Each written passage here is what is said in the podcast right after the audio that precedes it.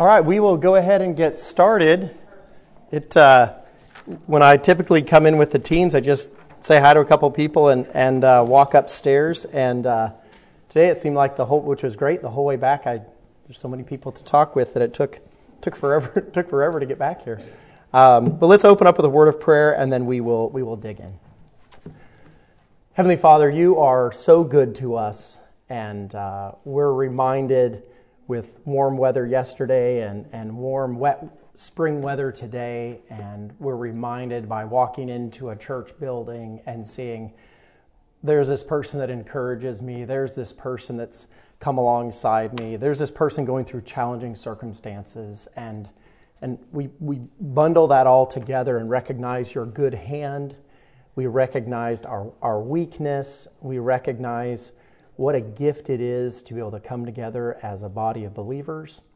And Lord, may we in this study of church history not just hear a bunch of facts, but may we see how you have worked in the past and see your trustworthiness as you work both now and in the future.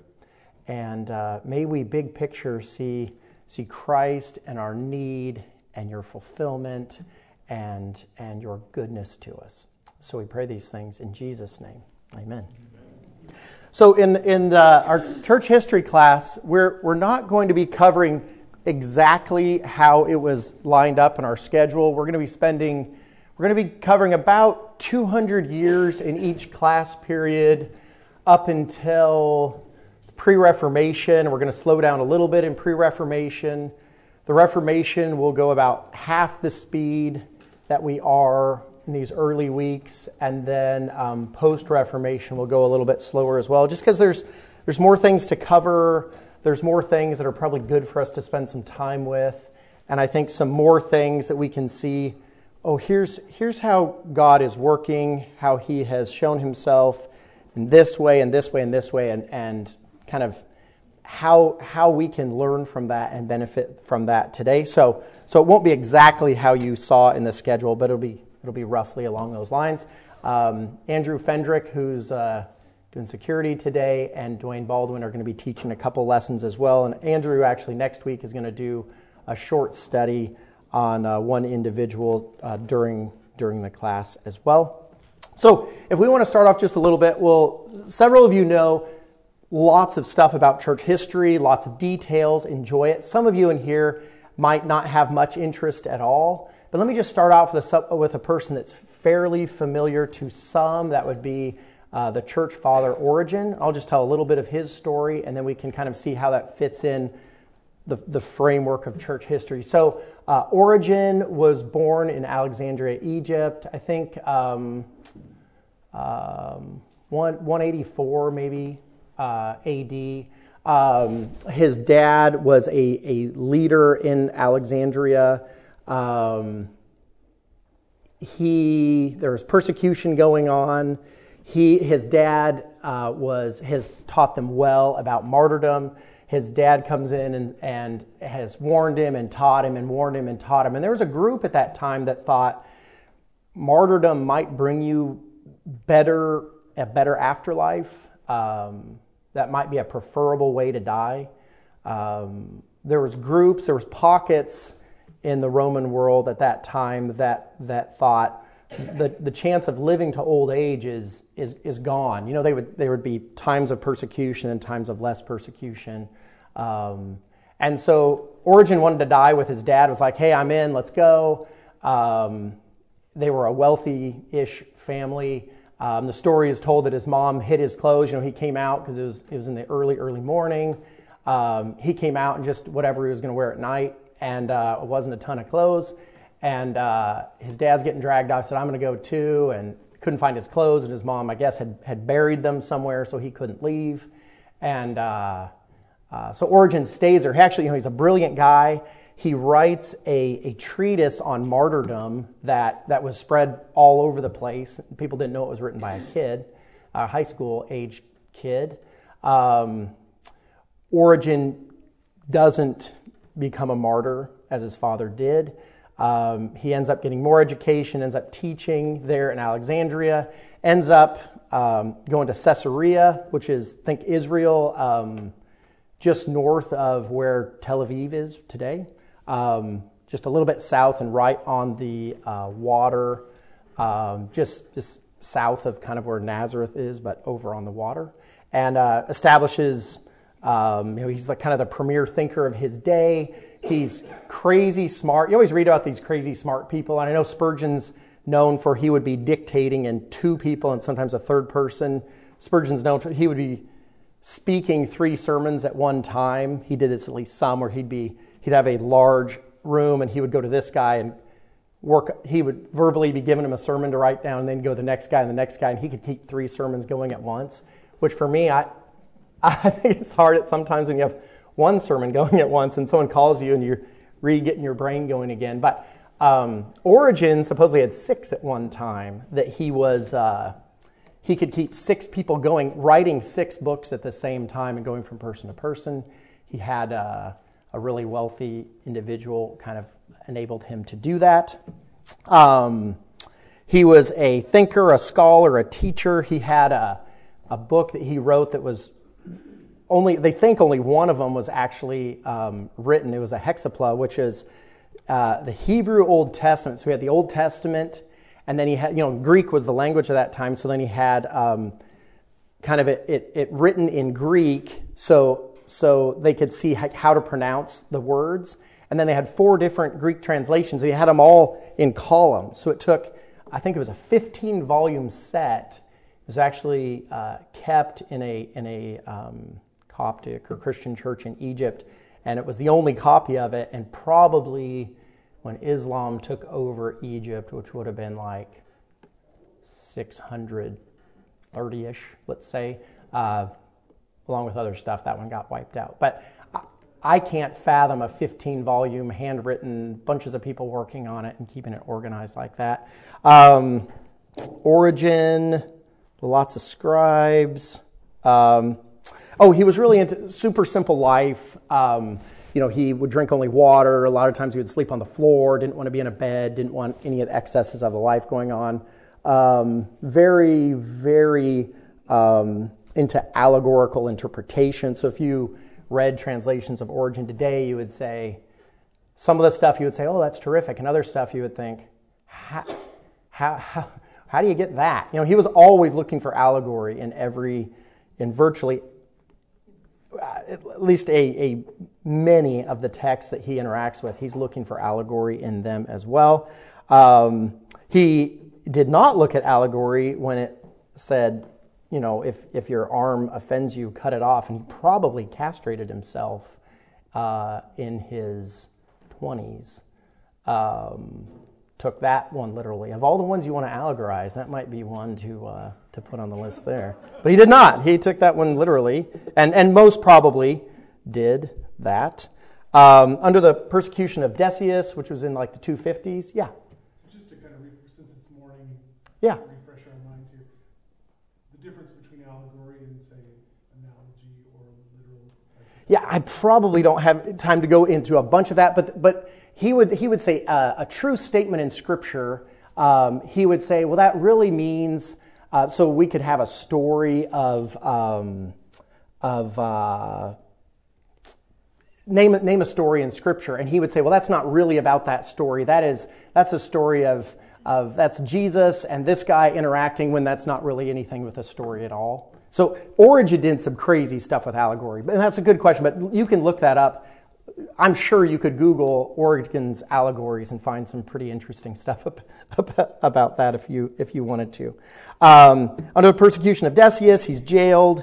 He's actually freed, and some people say he died on the way home, but he might have died up to three years later, and um, his earthly life was over. He wrote against Celsus, and um, Celsus was a pagan uh, writer who believed that Mary, he was, Celsus was the first pagan, among other things, he was the first to really push that Mary had, a, had baby Jesus with a Roman soldier. So that's a, a little bit of information on Origen. So when we look think of church history,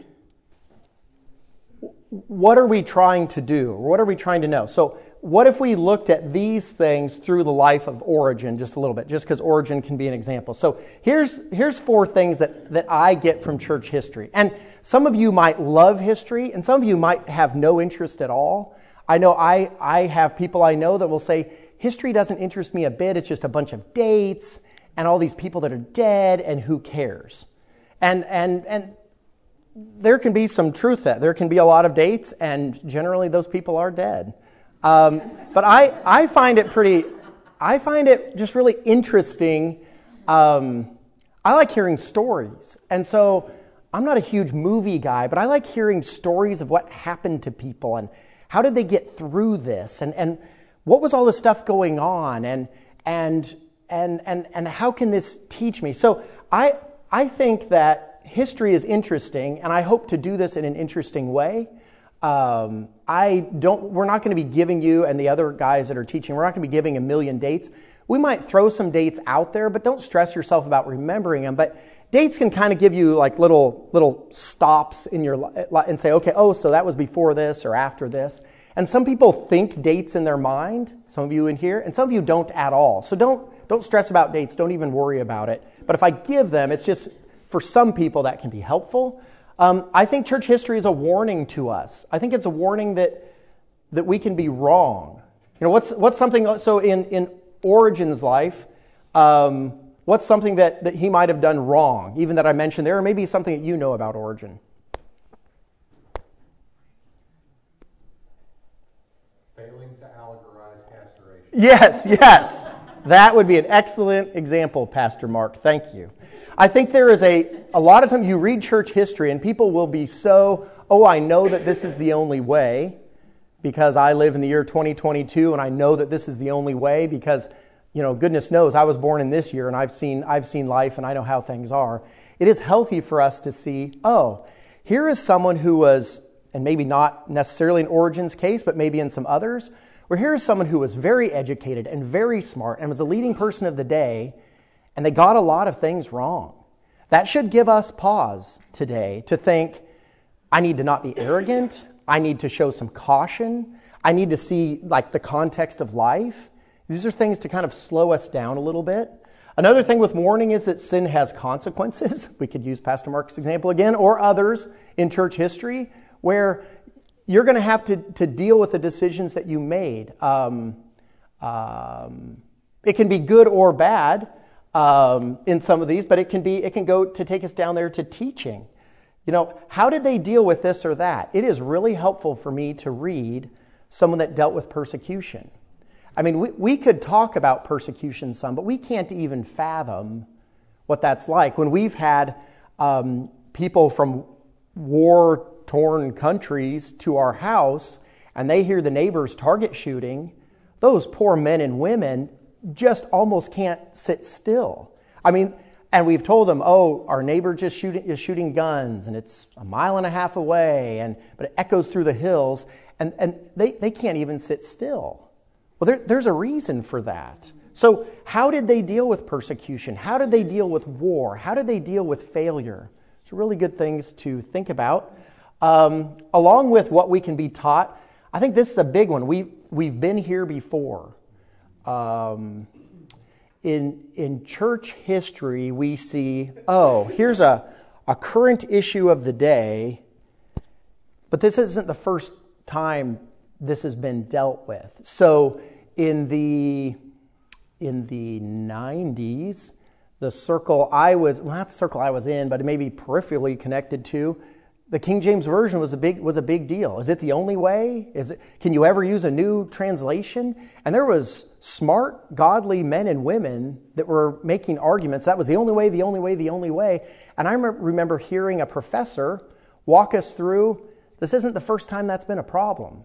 This isn't the first time that's been an issue. When, uh, um, when the King James Version replaced the Great Bible, people didn't like it. How dare you bring a new translation? I like my old one.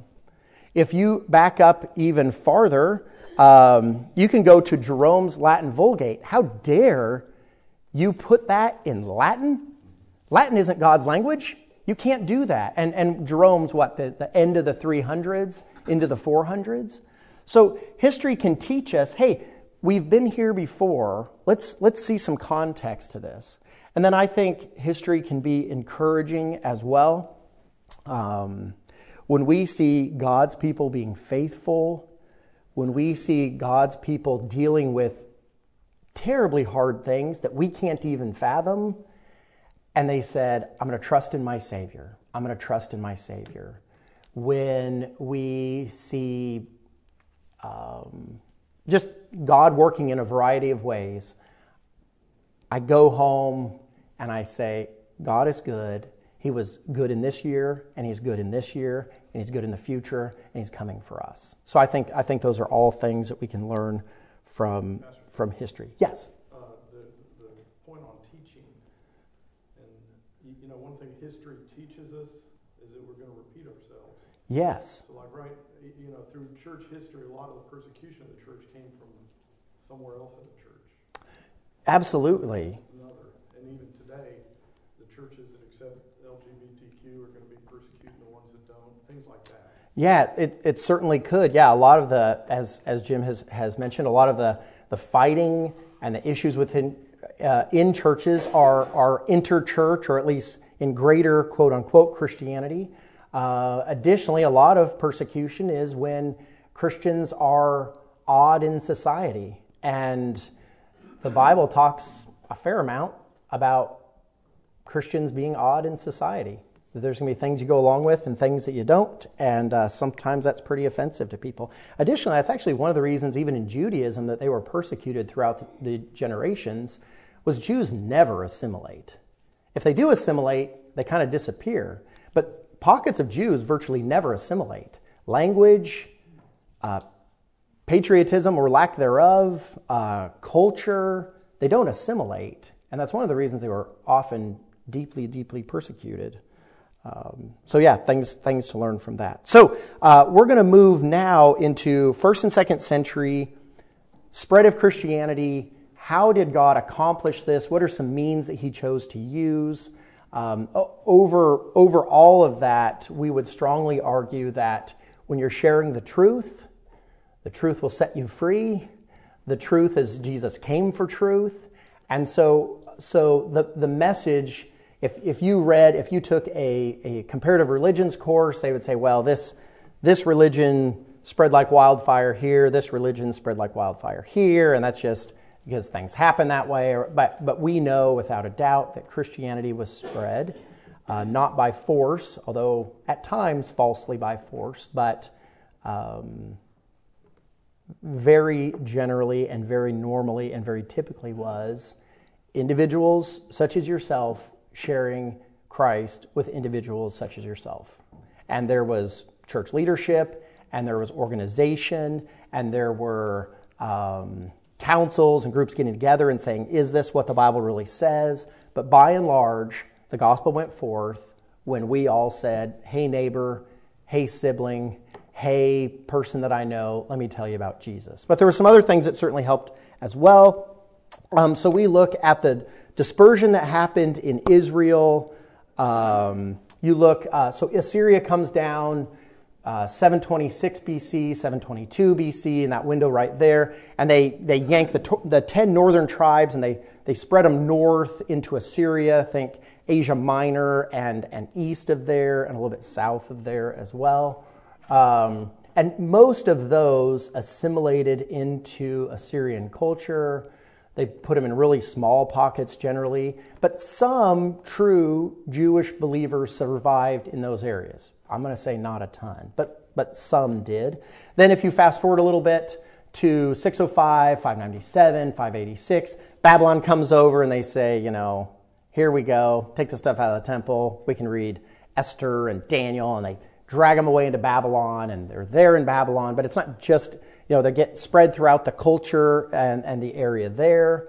Um, many of them, as Jeremiah encourages them, you know, do, do good in the place where God has put you. Um, have commerce, raise families, look to God. And many of them did that. And so then we have the returns of Ezra and Nehemiah, and, and, and some came back. But you know, if you read the numbers in Ezra and Nehemiah, a high percentage did not come back. So Jews were left all over the place, and Jews continued to just kind of scatter throughout what eventually became the Roman world. Alexander the Great become, you know, he makes um, Greek become the normal language of the day, 330 BC.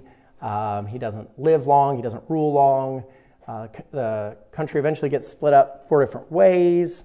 Uh, eventually, if you fast forward a little bit more, one of his generals, Ptolemy, and his son, Ptolemy II, um, he does the, the Septuagint, the LXX, so that's the uh, supposedly 70 writers in 70 days churned out a Greek translation of the Old Testament. And this would be around the year 250 ish BC.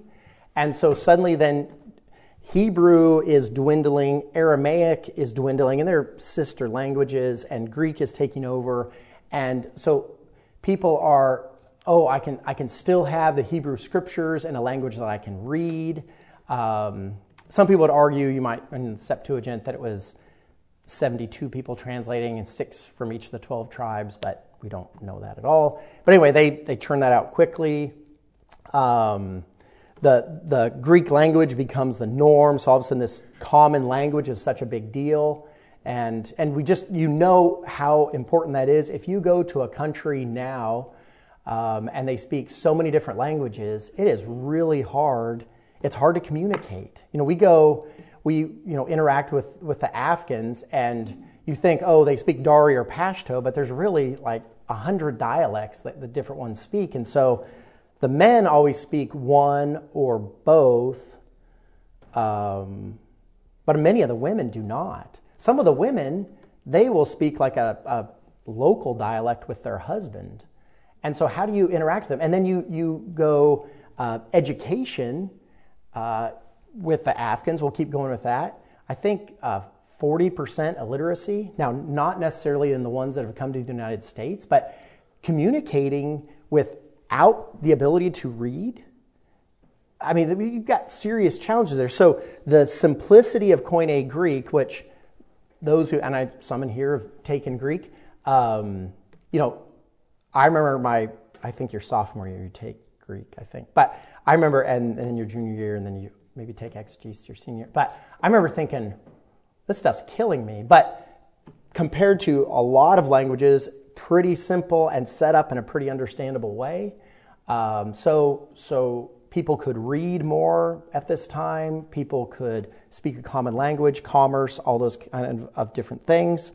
Um, Josephus says at this time, coming up to the time of Christ, that the spread of Jews, that there was a million Jews in Egypt alone.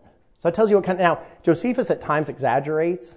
And so, actually, in one place he says just in Alexandria, but that would be impossible. But he, he would say there's just Jews everywhere, spread out all over the place. You have to see preparation for the gospel going forth, very much so at that time. Um, Roman world, peace and travel. Uh, Rome was the first, the first country to institute we're going we're to pay to make sure we have good roads so our military can travel.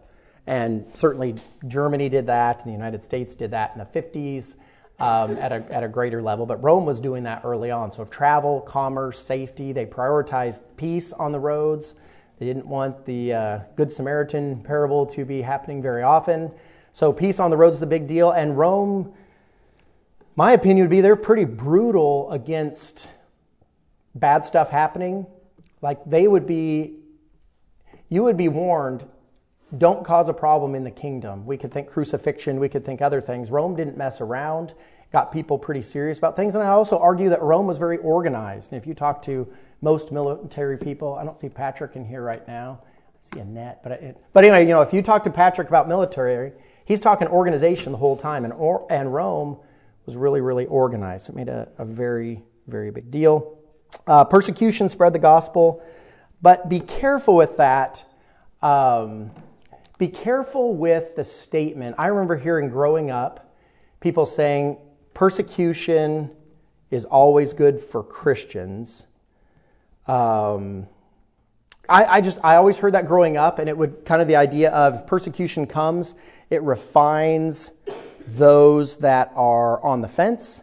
It pushes those that are not truly Christians to identify themselves as non believers, and the true believers stay faithful to Christ. Uh, so I kind of heard that my whole life, and people quote that a lot. But if you, if you look historically, sometimes, many times that really does happen. But a ton of the time, there's groups that get annihilated off the map.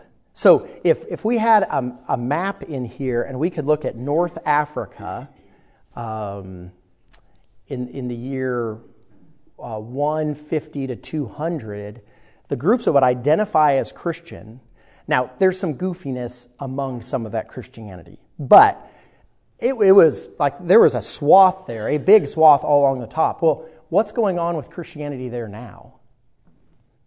You know, Muhammad was born in 570 AD, and he effectively annihilated 98, 99% of all the Christians from that area. Now, you could take out pockets of Egypt, you could take out pockets, you know, the Coptic church there now, and, and some other places, but by and large, you know, you go hang out in Libya, there's not a lot of Christians there.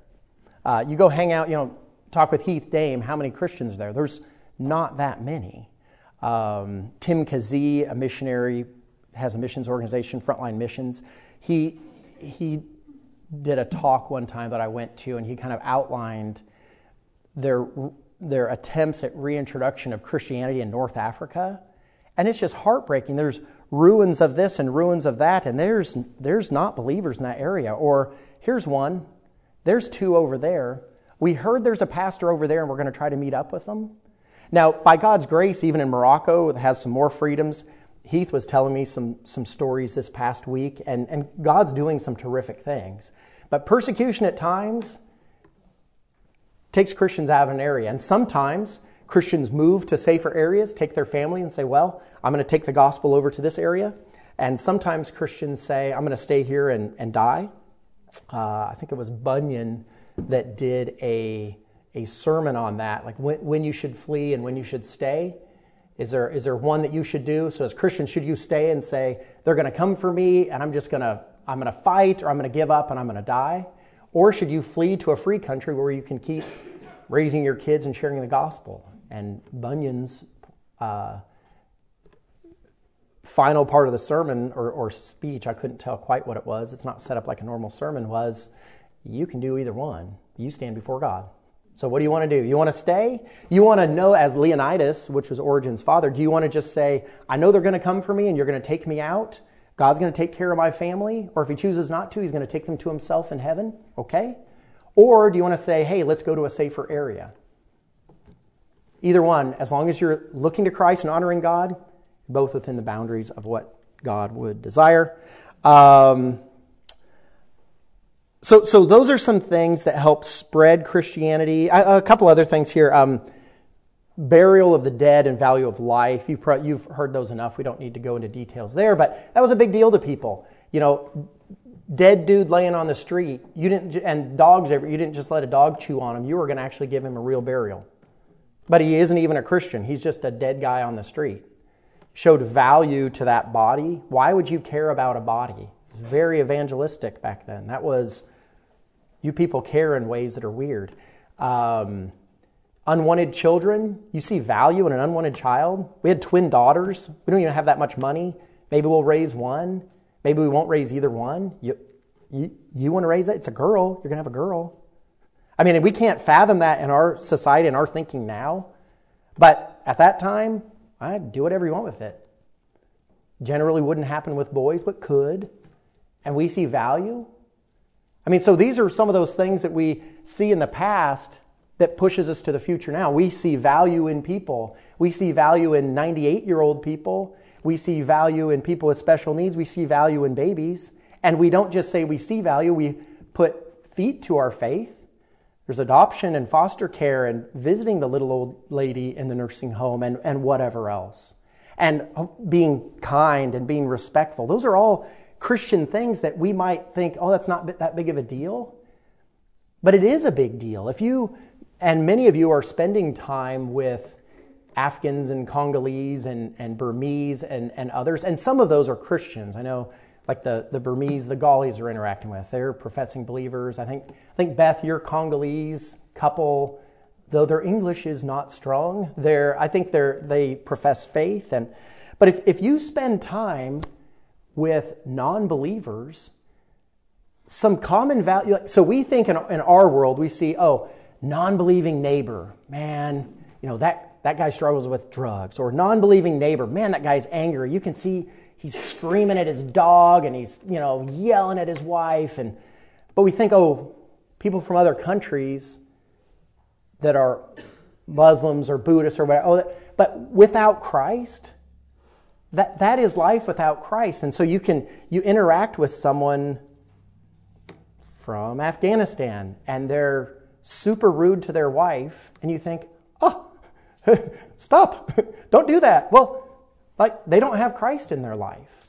And so some of these, what we think of just as common graces, these are uniquely Christian things that are compelling to people that don't have Christ.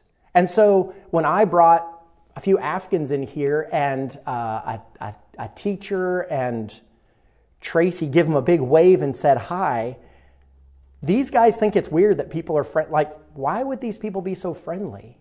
And Americans aren't just like look all the same. That lady's from another country, maybe. And they, I introduced them to Annette's class, and here's a kid in here whose whose stepdad is from London, and here's another kid who's from uh, Ethiopia originally, and here's a girl that's from South America, and people are being kind in ways that they often are not kind to each other. These are, these are big things that we can look historically and now. God pushes us with these things. Um, real love, Tertullian um, says pagans were amazed at real love. And he doesn't give us more. I, didn't, I, didn't, I don't have a longer quote, but that's kind of the idea. People on the outside were saying, How could you be loving to unloving people? How could you be this kind? Love of Christ, pushing and pushing and pushing and growing. Uh, some, some hindrances that I wrote down. Uh, the, the common one that you're aware of, you know, misunderstanding of love feasts and baptism. I, I did some reading this week where they were saying that, that the, the catechumens, people kind of in training, were actually putting babies inside loaves of bread pre communion, that there was some pagan writing connected to that. Pretty, pretty awful there. Um, some stuff with baptism, some stuff with you know the holy kiss that's that's pushed in Scripture um, was virtually taken out at this time because the assumption that that uh, evil and immorality were happening there. Um, and Christianity is kind of exploding in Bithynia, which is on the Black Sea. There were so many believers. Their Roman leader wrote to the emperor concerning how to deal with them. He says this, um, and Pliny, the Roman historian, writes this. He says a great many individuals of every age and class, both men and women, are being brought to trial, and this is likely to continue. It is not only the towns, but it's in small areas, in villages and rural districts too, which are infected through contact with this wretched cult. So people are saying, like, I know Christ, I found forgiveness, I don't have a perfect life now, but I'm trusting in Christ. Let me tell you about him. And he says it's infecting the villages, it's going all over the place. It's not just the trained, educated bishops in big cities, but truly it's a boots on the ground. I got to tell my friend. That, that's how stuff, how, how the gospel was going forth. Um, Claudius expelling Jews from Rome. There's in writing, and he spelled it Chrestus, but it's probably Christus, Christ. Um, uh, Christianity. So another hindrance would be the often messy. I put messy Christianity at this at this time.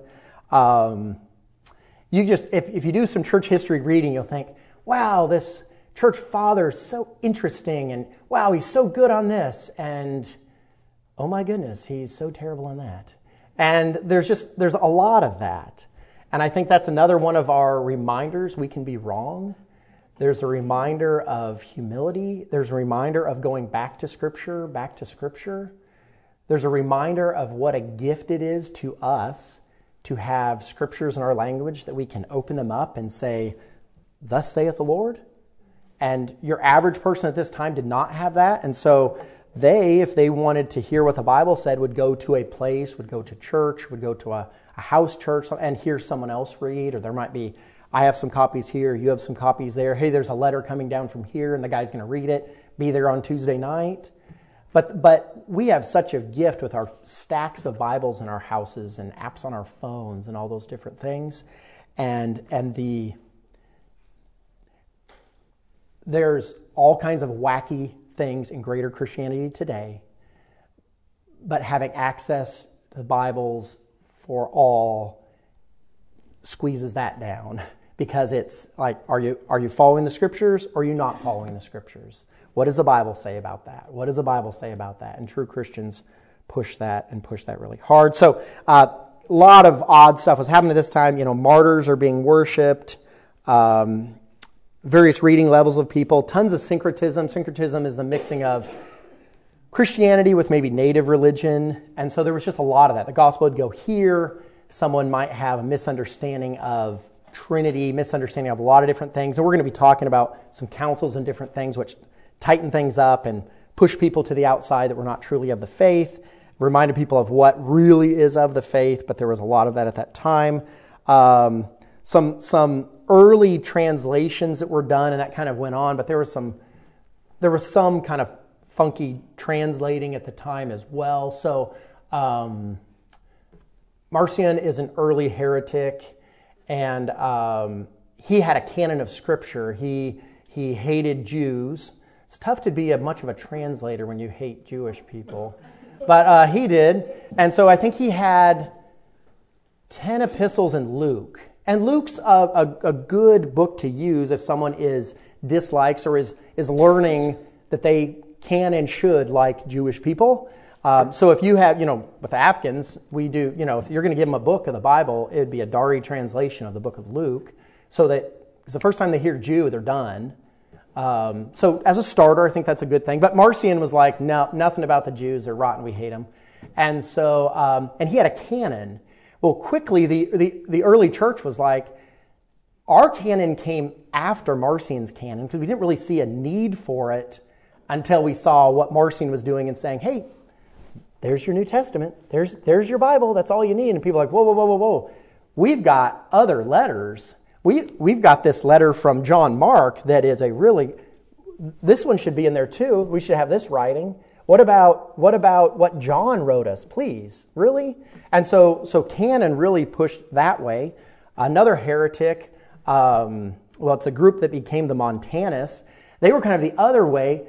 Uh, they kind of wanted everything to be part of canon, if you will, because they were kind of the early, an early group of out of control with the Holy Spirit, where the Holy Spirit just kind of goes here, there, and everywhere. And he gave me a message, and it's just as value as valuable as this letter I have from the Apostle John. And so the Montanists were like, "This is true, and this is true," and I had this experience, and so they were like, they were making a canon that was everything and anybody could have, you know, Kim could say something and, and uh, Amy could have a different thing, and well, we'll just add them both even though they disagree. Bah! So it's this out of control thing. And so if the, the Marcionites push the early, early church to grow its canon to what it should be, and the Montanists cause the early church to keep it as it should be and not let it just be this big out of, out of control thing. Um, uh, and, and in translation, sometimes translation makes us uncomfortable, and we're not going to spend much time in translation. Um, but if you just think of it this way, so translation at that time would be really difficult. Some of us could read well and some of us could not. So even someone that could not read well, at times it have scriptoriums, and some of this would be in, in, later centuries as well. But just we'll talk about it now since we're since we're here. Um, so even if I couldn't write well, I could take your copy here and I could have my copy here, and I could copy it almost like I would copy a picture, even if I wasn't a good reader. Well, you could understand how, you know, 99% of the differences in, in, in uh, manuscripts are connected with prepositions, articles, that kind of thing. Um, so you could see if you were copying it almost like it's a picture, you could see missing dash, dashes and dots and, and uh, minutia, or, oh, did I leave this out? Okay? Then you add, some of the script terms would have this. So it would have the person with the, with the with the New Testament manuscript might be here, and every one of you has a piece of paper in front of you and a pen, some type of pen. Okay? And you're all going to write. But Jim's super gifted. He's going to do two because I'm reading really slowly. I'm reading it, I'm rereading it, and you're just right and you're writing it down. Jim's doing two. You know, Dustin's crazy gifted. He's doing three, and he's kind of helping his wife with hers a little bit, or vice versa. So you can see how little teeny teeny differences are going to come about. They were trying to get, get the scriptures out. So, so don't let it stress you when it was, oh, there's 5,000 manuscripts, or there's this. Those differences are minute, and there's reasons for them. And there's some also some uh, funny stuff. There was an Irish one that I read a while back, and um, the guy had extra time. It must have been really gifted. So everybody's, everybody's writing while the guy speaks. And, and, and this guy, he's doing his translation at the same time. He draws this big picture of a dragon on the front. And he says, uh, Whoever messes up this translation, may this dragon kill him in terrible ways. While, so he's like drawing the picture while he's, while he's doing this, okay? So there's just a little bit on translations right there. Um, we could look at different people that, that persecuted. Uh, Gnosticism, big deal at that time. Gnosticism, basic idea would be higher thinking, higher learning. The body, the physical body, is bad. Um, you know, Jesus became flesh and dwelt among us. It'd be a problematic verse for them. Um, 1 Corinthians, therefore glorify God in your body.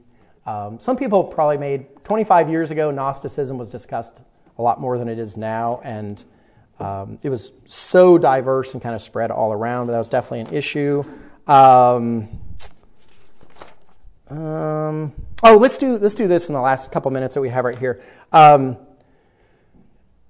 Novatian was a um, church leader who was very very conservative. There's persecution going on the time. I think it started under Decius, maybe 250. I think Decius, Diocletian, I think are the two worst persecutors. But Decius, it was more widespread, and um, and so people were he was saying, hey, you had to burn a little incense to the emperor, and emperor worship was such a such the norm. We'll talk about that in future weeks. But so people were saying, in a group this size, say half the room would see, would say they would go there and they would no, I'm, I'm not going to do it. I'm not going to do it.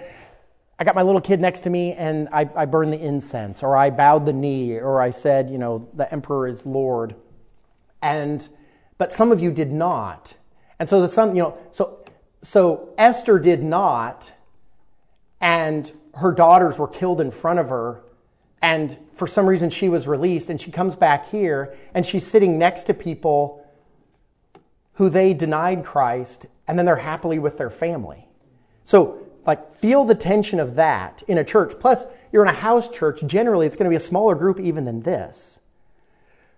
The, so, there were the lapsed, and there were the confessors. And, and who is right? And and the lapsed say, so then someone else would, would confess their sin and say, I am, I am so sorry, this was so wrong. Can Esther forgive them?